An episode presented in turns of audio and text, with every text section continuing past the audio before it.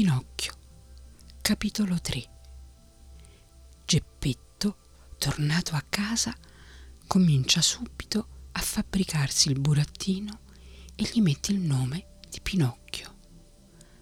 Prime monellerie del burattino. La casa di Geppetto era una stanzina terrena che pigliava luce da un sottoscala. La mobilia non poteva essere più semplice. Una seggiola cattiva, un letto poco buono e un tavolino tutto rovinato. Nella parete di fondo si vedeva un caminetto col fuoco acceso, ma il fuoco era dipinto e accanto al fuoco c'era dipinta una pentola che bolliva allegramente e mandava fuori una nuvola di fumo che pareva fumo davvero. Appena entrato in casa, Geppetto prese subito gli arnesi e si pose a intagliare e a fabbricare il suo burattino. Che nome gli metterò? disse fra sé e sé. Lo voglio chiamare Pinocchio. Questo nome gli porterà fortuna. Ho conosciuto una famiglia intera di Pinocchi. Pinocchio il padre, Pinocchia la madre e Pinocchi ragazzi e tutti se la passavano bene. Il più ricco di loro chiedeva l'elemosina. Quando ebbe trovato il nome al suo burattino, allora cominciò a lavorare a buono e gli fece subito i capelli, poi la fronte, poi gli occhi. Fatti gli occhi, figuratevi la sua meraviglia quando si accorse che gli occhi si muovevano e che lo guardavano fisso fisso.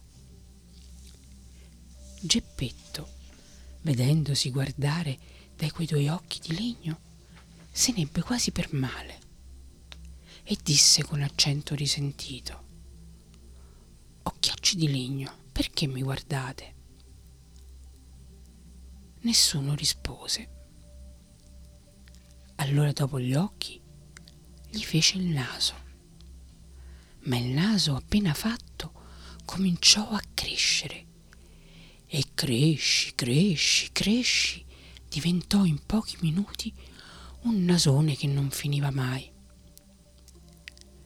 Il povero Geppetto si affaticava a ritagliarlo, ma più lo ritagliava e lo scorceva e più quel naso impertinente diventava lungo. Dopo il naso gli fece la bocca. La bocca non era ancora finita di fare che cominciò subito a ridere e a canzonarlo Smetti di ridere, disse Geppetto impermalito, ma fu come dire al muro. Smetti di ridere, ti ripeto, urlò con voce minacciosa. Allora la bocca smesse di ridere, ma cacciò fuori tutta la lingua. Geppetto, per non guastare i fatti suoi, finse di non avvedersene e continuò a lavorare. Dopo la bocca gli fece il mento, poi il collo, le spalle, lo stomaco, le braccia e le mani. Appena finite le mani, Geppetto sentì portarsi via la parrucca dal capo. Si voltò in su e che cosa vide? Vide la sua parrucca gialla in mano del burattino. Pinocchio, rendimi subito la mia parrucca. E Pinocchio, invece di rendergli la parrucca, se la mise in capo per sé, rimanendovi sotto mezzo affogato. A quel garbo insolente e derisorio, Geppetto si fece triste e melanconico, come non era mai stato in vita sua. E voltandosi verso Pinocchio, gli disse birba d'un figliuolo, non sei ancora finito di fare e già cominci a mancar di rispetto a tuo padre. Male, ragazzo mio, male. e si asciugò una lacrima. Restavano sempre da fare le gambe e i piedi. Quando Geppetto ebbe finito di fargli i piedi, sentì arrivarsi un calcio sulla punta del naso. Me lo merito, disse allora fra sé. Dovevo pensarci prima. Ora è tardi. Poi prese il burattino sotto le braccia e lo posò in terra sul pavimento della stanza per farlo camminare. Pinocchio aveva le gambe aggranchite e non sapeva muoversi e Geppetto lo conduceva per la mano per insegnargli a mettere un passo dietro l'altro.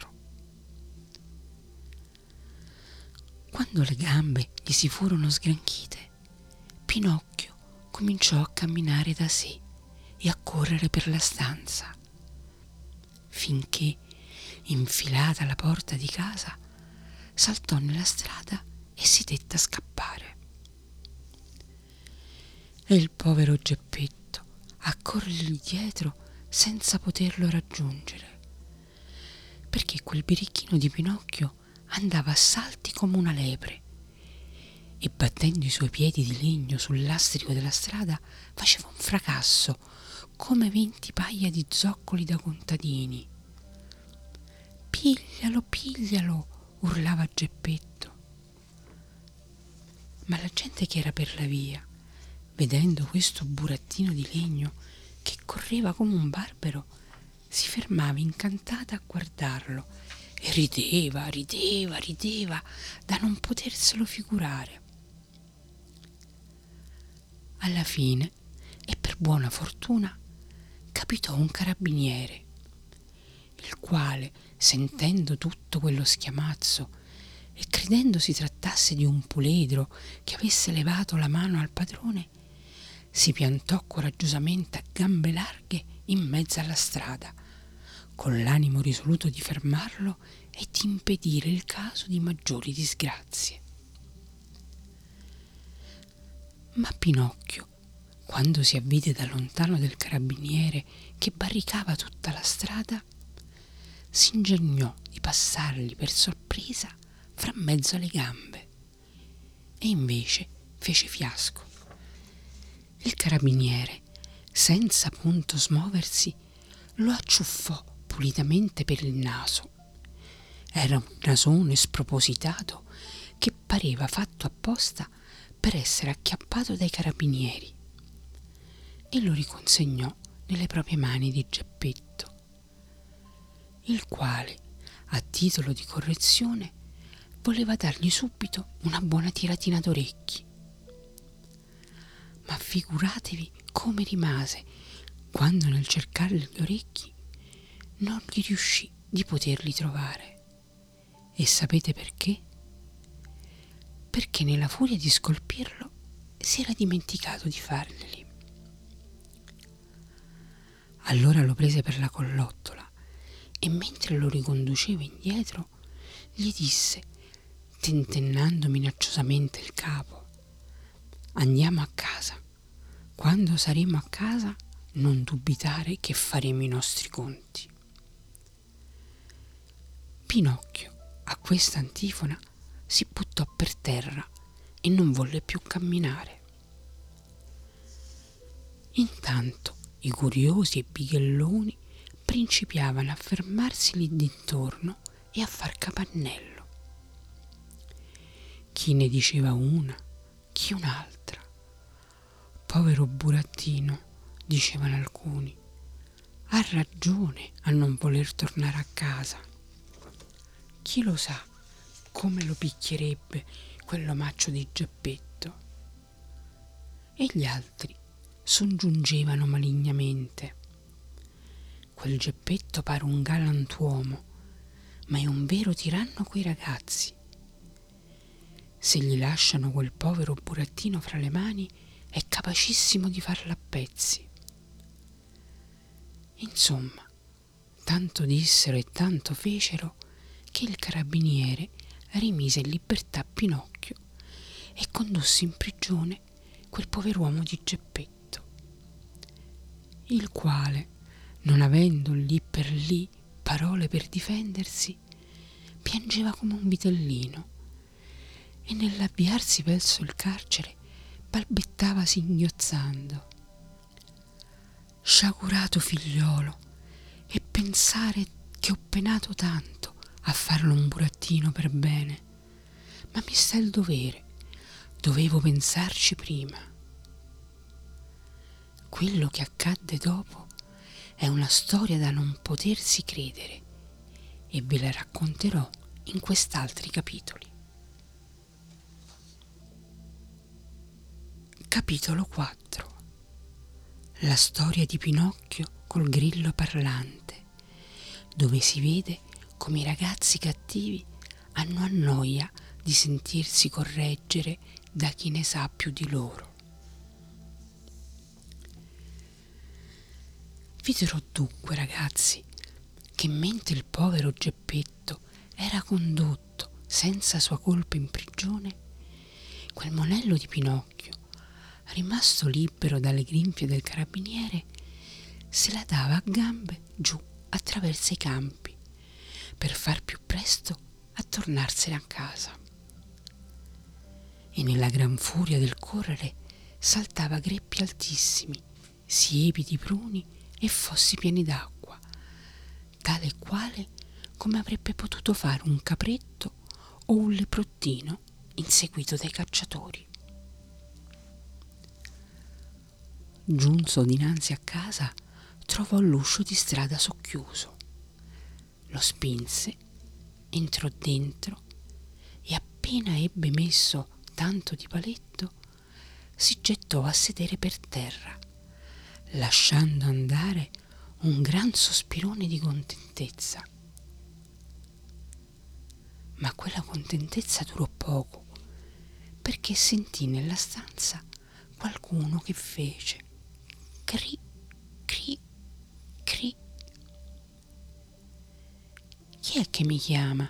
disse Pinocchio, tutto impaurito. Sono io. Pinocchio si voltò e vide un grosso grillo che saliva lentamente su su per il muro. Dimmi, grillo, e tu chi sei? Io sono il grillo parlante ed abito in questa stanza da più di cent'anni. Oggi però questa stanza è mia, disse il burattino. E se vuoi farmi un vero piacere, vattene subito, senza nemmeno voltarti indietro. Io non me ne andrò di qui, rispose il grillo, se prima non ti avrò detto una gran verità. Dimmela e spicciati. Guai a quei ragazzi che si ribellano ai loro genitori e che abbandonano capricciosamente la casa paterna. Non avranno mai bene in questo mondo e prima o poi dovranno pentirsene amaramente. Canta pure, grillo mio, come ti pare e piace, ma io so che domani all'alba voglio andarmene di qui, perché se rimango qui avverrà a me quel che avviene a tutti gli altri ragazzi. Vale a dire, mi manderanno a scuola e per amore o per forza mi toccherà studiare. E io, a dirtela in confidenza, di studiare non ne ho punto voglia e mi diverto più a correre dietro alle farfalle e a salire su per gli alberi a prendere gli uccellini di nido povero grullerello. Ma non sai che facendo così diventerai da grande un bellissimo somaro e che tutti si piglieranno gioco di te? Chetati, grillaccio del malaugurio, gridò Pinocchio. Ma il grillo, che era paziente e filosofo, invece di aversi a male di questa impertinenza, continuò con lo stesso tono di voce. E se non ti garba di andare a scuola, perché non impari almeno un mestiere tanto da guadagnarti onestamente un pezzo di pane? Vuoi che te lo dica? replicò Pinocchio, che cominciava a perdere la pazienza. Fra tutti i mestieri del mondo non ce n'è che uno solo che veramente mi va da genio. E questo mestiere sarebbe quello di mangiare, bere, dormire, divertirmi e fare dalla mattina alla sera la vita del vagabondo. Per tua regola, disse il grillo parlante, con la sua solita calma, tutti quelli che fanno codesto mestiere finiscono sempre all'ospedale o in prigione. Bada, grillaccio del malaugurio, se mi monta la bizza guai a te. Povero Pinocchio, mi fai proprio compassione. Perché ti faccio compassione? Perché sei un burattino e quel che è peggio perché hai la testa di legno. A queste ultime parole Pinocchio saltò su tutti infuriato e preso sul banco un martello di legno lo scagliò contro il grillo parlante. Forse non credeva nemmeno di colpirlo, ma disgraziatamente lo colse per l'appunto nel capo, tanto che il povero grillo ebbe appena il fiato di fare cri, cri, cri, e poi rimase lì stecchito e appiccicato alla parete.